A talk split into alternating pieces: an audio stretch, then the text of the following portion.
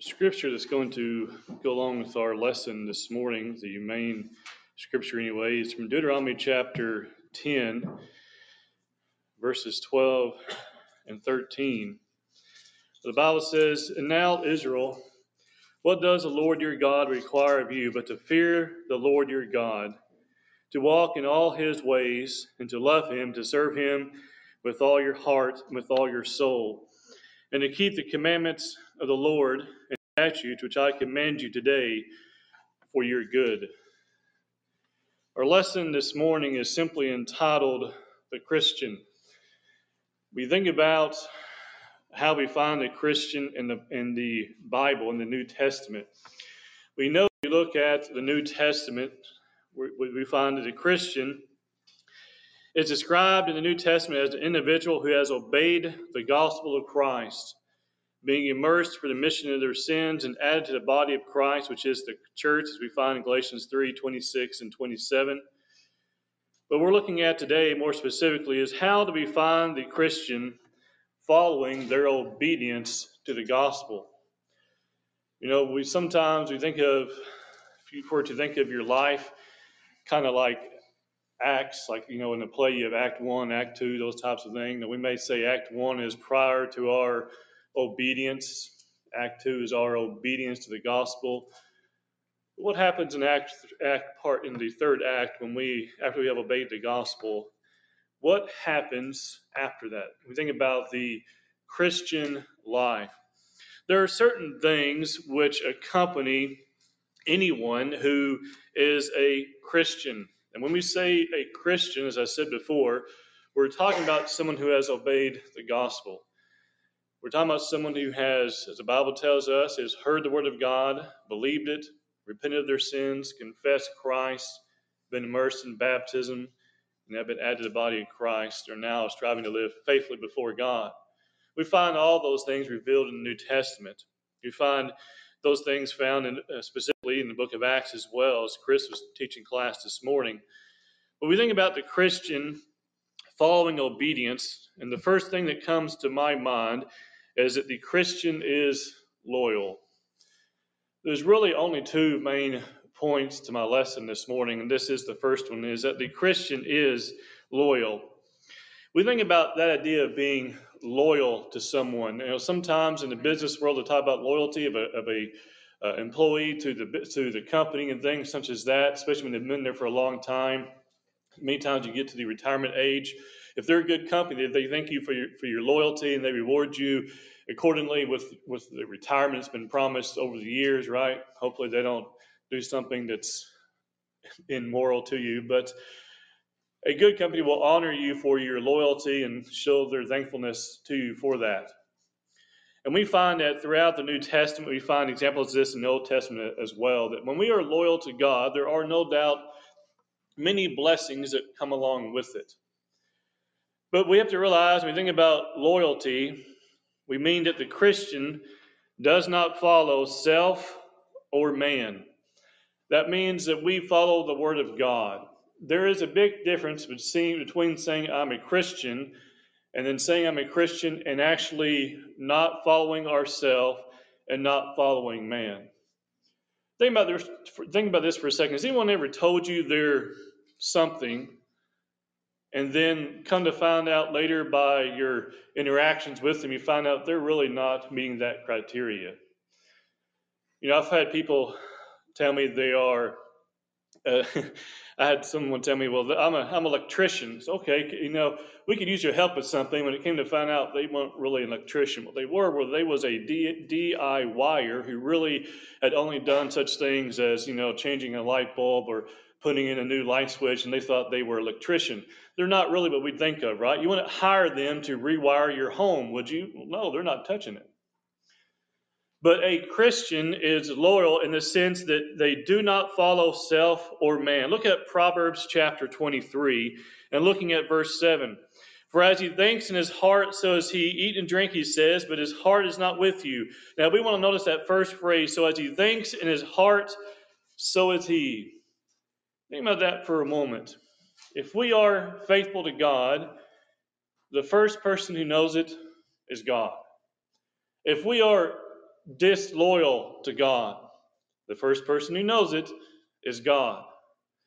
We think about that phrase, for as he thinks in his heart, so is he. Well, so many times we think that we are following God, but sometimes we realize that we're really not. In the heart is the idea here, the idea of who we truly are when the doors are closed, when no one's around. Who are we really? It is not enough to be a member of the church. We must not follow man. A Christian must be bold enough to follow the commands of God in the face of a wicked world. We do not follow the traditions of man. We do not follow the standards of man. 1 Peter chapter 1 verses 13 through 15 says there, therefore gird up the loins of your mind. Be sober and rest your hope fully upon the grace that is to be brought to you at the revelation of Jesus Christ as obedient children, not conforming yourselves to the former lusts as in your ignorance, but as he who called you is holy, you also be holy in all your conduct. And we talk about here this, this idea, I think in many ways, is the idea of going beyond our words. You probably have heard the phrase, actions speak louder than words. And no doubt it does. It's one thing to say, say something, it's another thing to actually carry it out, right? And he tells us here, as you look at 13 through 15, he tells us there, as obedient children, now notice, not conforming yourselves to the former lust. That's a reference to the way you used to live prior to your conversion. You don't live like that anymore. That change. In fact, the word repentance implies a change. And then we have that obedience to the gospel, which includes baptism. We, rise, we, we, we are buried with Christ in baptism, as we find the book in Romans. We rise up in newness of life. And the idea there, we are a new creature, right? Thus, we find here this this old lifestyle is referred to as the former lust. He says, as in your ignorance, that is before Oh, obeying the gospel. Now notice this, but as he who called you is holy, that is God, and the, the Apostle Paul, as Chris is talking about this morning, we find there in Acts 9 his, his conversion, into which we're leading up to. But it's the Apostle Paul who later tell us that we are called by the gospel. We're not called by a small, still voice in the middle of the night, but we are called by the gospel. What we were talking about there is when we hear the word of God, as we find in Romans 10, verse 17, that faith comes by hearing. And so we find here in verse 15 that same idea. Just as he who called you is holy, you also be holy in all your conduct. Now, as we look at the man we know as Job in chapter 1 and chapter 2. The Bible refers to Job many times, and when, when God speaks of Job, because says he is a man who is perfect, right? But the idea there, we look at that term perfect and how it's used in the context and the meaning of it. It's not the idea of perfect, which we think. He wasn't sinless. The idea there is that he was blameless, which means there was nothing you could hold against him. David was a man after God's own heart, but he was far from perfect, wasn't he? But so long as he repented when he sinned, he would be held as one of those who was blameless.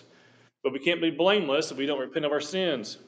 And so we find here that we are to be holy, we are to be without blame in all of our conduct. That is, we try, we strive to be holy as He is holy, and when we fail to do so, we repent of those things. Because again, we go back here in verse in these verses here, we find that phrase as obedient children. You know, the Christians refer to many times as a child of God, right? And so we are the children of God when we obey the gospel. What we are reminded of here that we are to be what kind of children? We are to be obedient children. I notice this for a moment as we back up to verse 13. He says there, therefore gird up the loins of your mind. You know, we find that idea many times in the Bible of girding up your loins. The idea of is prepare yourself, but here is it is preparing your mind. Because as we have mentioned many times before from various men here, is that the battle we face against sin and temptation begins in our minds. It begins in our minds before it really is carried out to fruition, right? So gird up the loins of your mind, be sober, that is, be clear minded, and rest your hope fully upon the grace that is to be revealed, that is to be brought to you, the revelation of Jesus Christ. And so we are to be those who follow God. We are to be those who reject the traditions of man, who reject the standards of man. What we mean by that is just because man has done something for a long period of time, thus a tradition, doesn't mean it's always right. We'll talk about that a little bit more later.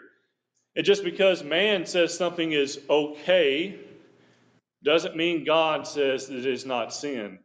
So therefore, we do not follow the traditions of man, nor do we follow the standards of man. We, as loyal, being loyal to God, not only must we be those who do not follow self or man, we want to be those who follow God. We want to be very specific. We follow God, we reject man. We reject the ways of man. It is not enough to abstain from a crowd, from abstaining from following a crowd to do evil. One must choose for yourselves whom you will serve. We find that in Exodus 23 and verse 2 and Joshua 24 and verse 15. It's not enough to stay away from the rough crowd. You know, someone who is moral in the sense the world would say someone who doesn't go out and drink and do those types of things someone who doesn't cheat on their spouse someone who's not out involved in fornication those types of things while those things are good in of themselves that doesn't mean they are a follower of god. Because while the world has a lot of immorality in it there's still a lot of non-christians who do a lot of very moral things and avoid a lot of immorality but that does not mean that they are a follower of God. To be a follower of God, it goes beyond just abstaining from following that crowd to do evil. It means we choose deliberately and purposefully to follow God and Him alone. It is a determined selection that we choose to follow God.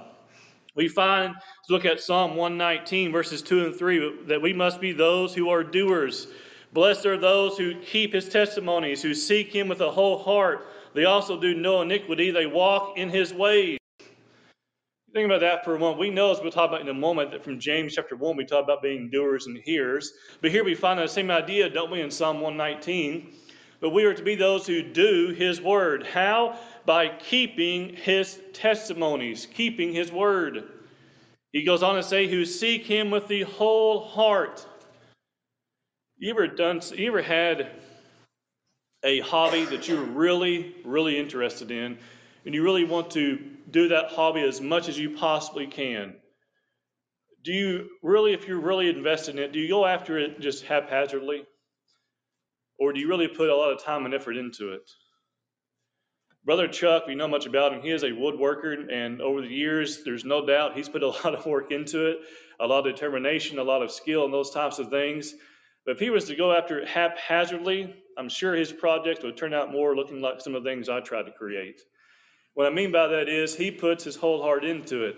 Here, the idea in verses 2 and 3 what are we to do? Put our whole heart into following after God, not going after it in some haphazard way, right? We put forth all of our effort to following God because the end result is we, as Christians, one day will have heaven as our home. Therefore, it deserves more than just a haphazard attempt, right? He tells us there in verse 3 they, do, they also do no iniquity. Again, this is not the idea of perfection, but the idea is they are not those who are involved in a sinful lifestyle. He says there in verse 3 they walk in all his ways, which would include, part of his ways include repentance when sin takes place, right? Blessed are those who keep his testimonies. Like, has been pointed out so many times before, the word blessed can also refer to the idea of happiness. Happy is a person who keeps his testimonies. James chapter 1, verses 22 through verse 24. We find that we must, that when we stop doing what we are supposed to do, we become hearers only. Look at verses 22 through, through 24 of James chapter 1. But be doers of the word and not hearers only, deceiving yourselves. We say sometimes we lie to ourselves, don't we? I watched one television show with Lisa, and, and in one particular section, there's always those who step on a scale to weigh themselves, and the doctor would tell them the scale doesn't lie, that people do. that is, you can make up excuses for it, but what it says, but it still says what it says, right? Well, when it comes to our faithfulness, we can make excuses for it, but the end result is it's our faith is just whatever it is we make of it, or the lack thereof, right? Deceiving ourselves, he says there in verse 22. For if anyone is a hearer of the word and not a doer, and notice this, he's like a man observing his natural face in the mirror. If he observes himself, goes away, immediately forgets what kind of man he was. The idea there is when he stops doing God's word and stops even listening to it, he's no longer even a hearer. He says it's like he just forgets altogether who he is. When we, become hearers only, and eventually not even hearers only, we forget, that is, reject who we are supposed to be for God entirely. When we forget God, we become someone who is no longer approved of, who is no longer approved in His sight. If you look at Deuteronomy chapter 8, looking at verse 11, he says there, Beware that you do not forget the Lord your God by, by not keeping His commandments, His judgments, and His statutes I command you today. How, did he, how does He describe forgetting God? By disobedience. This wasn't like the idea is, oh, well, who's God? The idea is they don't do his commands, therefore they must have forgotten God. So we forget God when we stop obeying him. Look at verse 19. He says, Then it shall be, if you by any means forget the Lord your God, that is, you don't follow his commands, right? Back to verse 11. And follow other gods, he adds more to it. He says, And serve them and worship them, uh, testify against you this day that you shall surely perish. You know, we have to realize that God has not played games with anyone, unfaithful or faithful. God takes everything very seriously.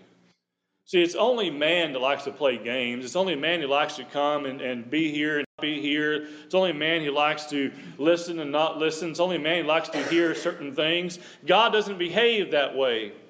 God was the same God he was yesterday, and he'll be the same God he is. You know, he's the same God he was yesterday as he is today. He'll be the same God today as he will be tomorrow. He is not changing.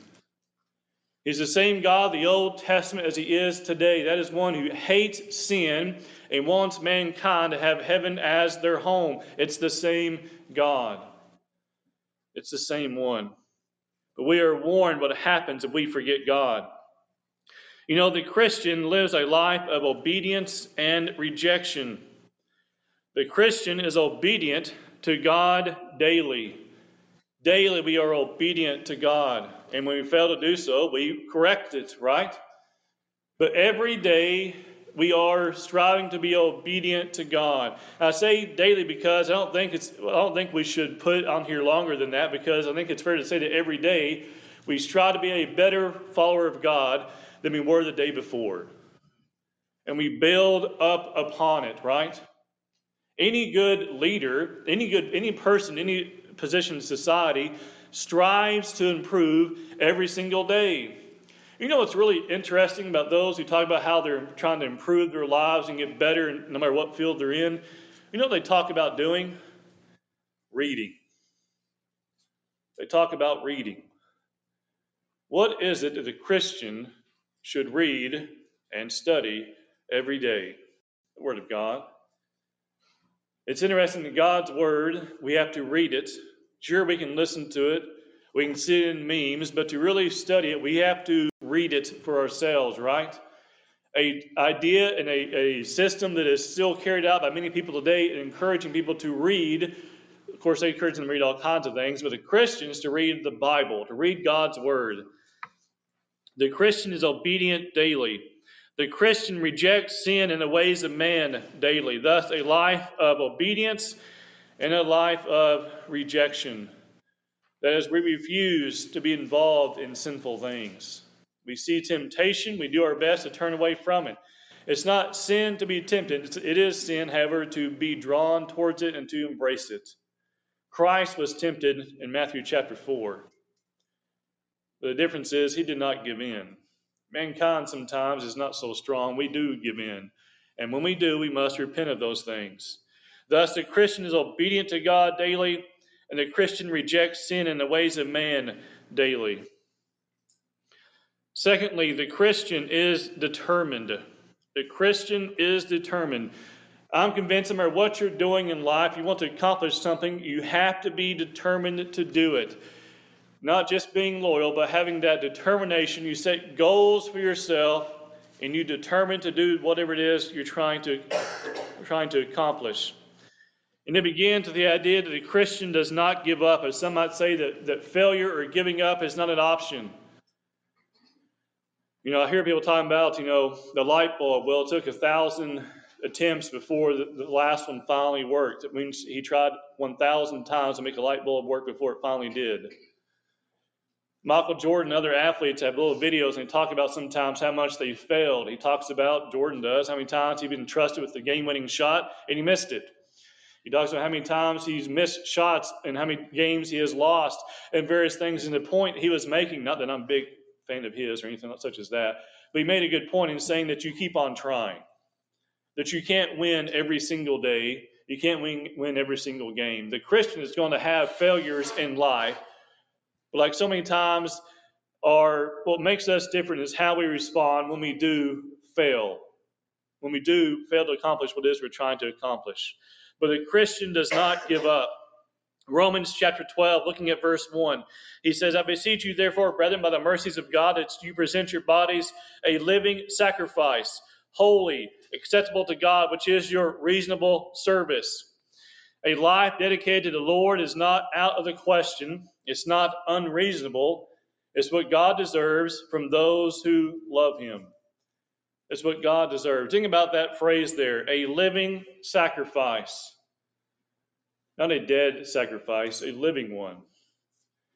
A living sacrifice means it is made continually. Every day we give things up so we can be closer to God. Every day we sacrifice things that may come between us and God so we can draw closer to Him. We do not quit on God. Hosea 6 and verse 4 tells us here, O Ephraim, what shall I do to you? O Judah, what shall I do to you? For your faithfulness is like a morning cloud, and like the early dew, it goes away. How long does the dew last? Just until the sun comes up and dries it all up, right? He's saying our faith can't be like that. That when the heat rises, our faith disappears. No, our faith should remain. We think about three men from the book of Daniel, Shadrach, Meshach, and Abednego, who quite literally faced the heat, didn't they? Cast, the Bible tells us, tells us into a burning fiery furnace, and yet their faith remained. The Bible tells us they knew that even the Lord could choose to save them or not, but regardless of what the Lord chose to do for them, they were not moving away from Him. They remained faithful. We cannot allow our faithfulness to be like that morning cloud that just goes away. We cannot quit on God. God is always there for us, so let's make sure that He finds us near Him.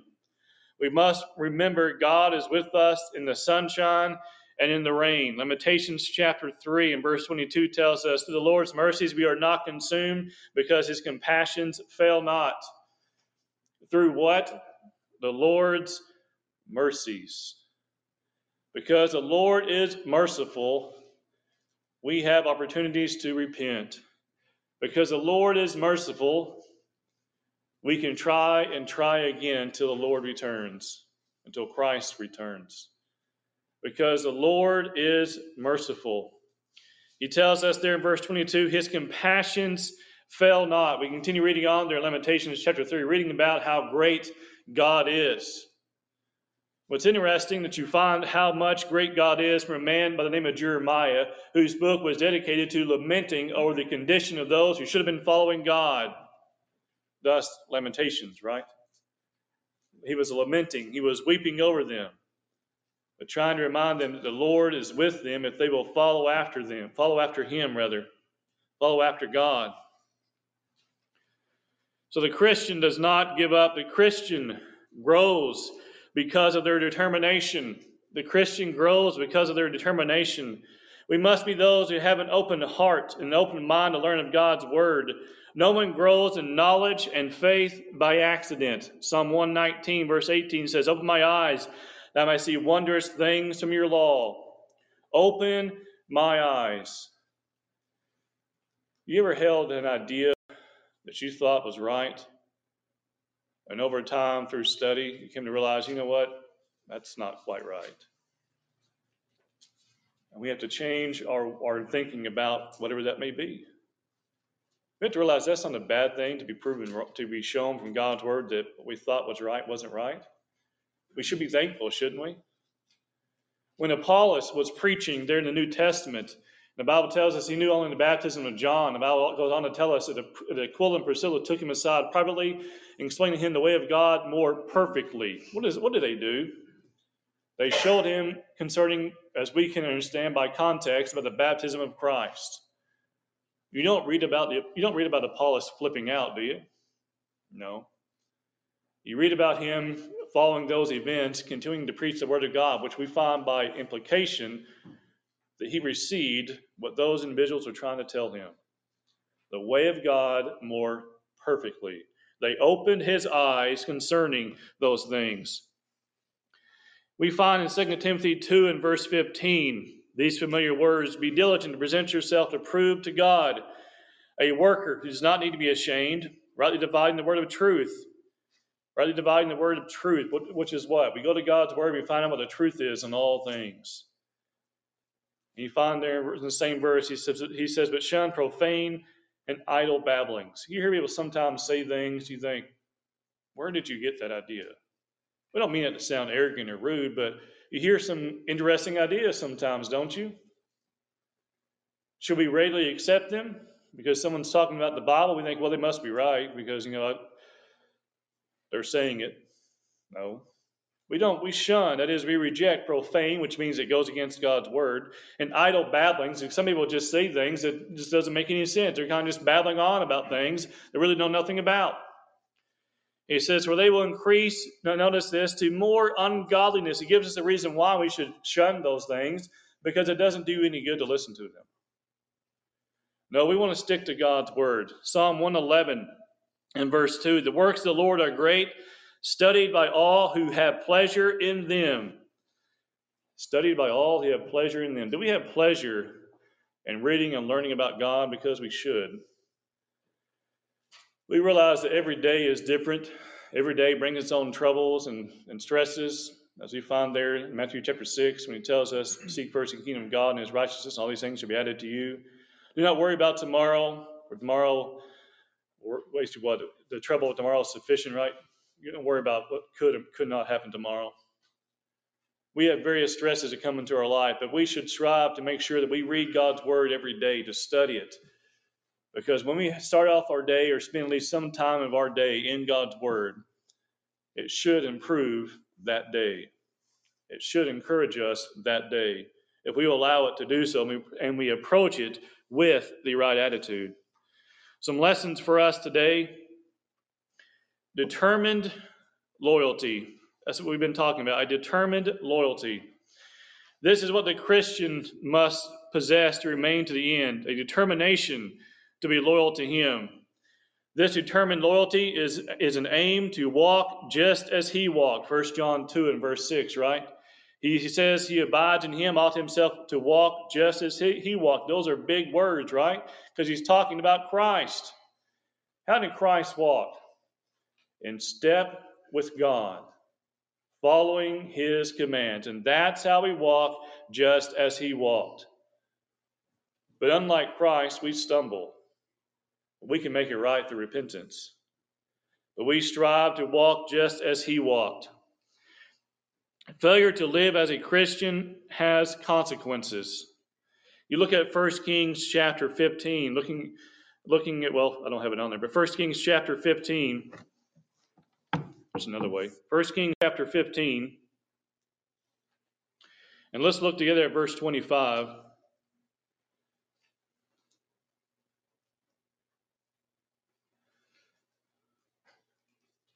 First Kings chapter 15, verses uh, 25 and 26. Now Nadab the son of Jeroboam became king over Israel in the second year of Asa, king of Judah, and he reigned over Israel two years.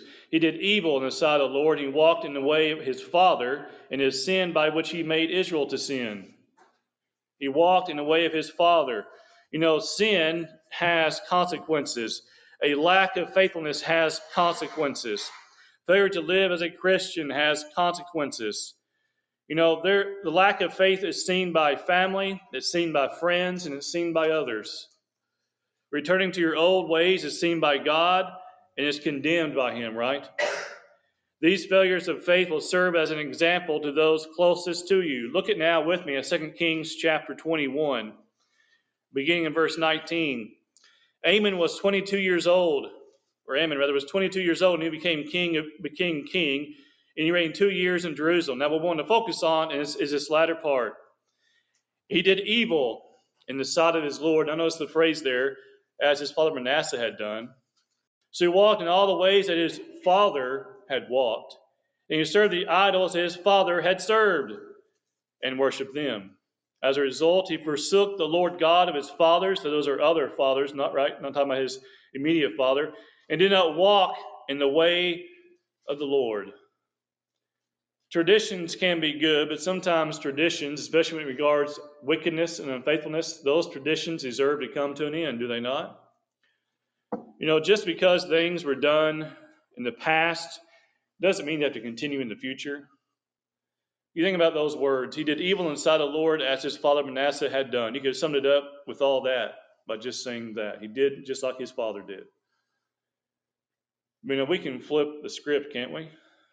And set an example that when we say someone does as a father did, we mean they follow after God. They put him first. That they made him a priority, the top priority in their lives. See, we can change those things. Wickedness and unfaithfulness are some family traditions that deserve to come to an end. There are consequences when life ends. The Bible is clear about where the, where the unfaithful will spend their time torments and then ultimately hell for the unfaithful. No one is, who is unfaithful will go unpunished. You know, these failures can be avoided if we decide to avoid them. As we close this morning, we want to remember that when we keep God's commands, we have no need to be ashamed. In Psalm 119, verses 5 and 6, he says, Oh, that my ways were directed to keep your statutes, then I would not be ashamed when I look into your commandment, to all your commandments.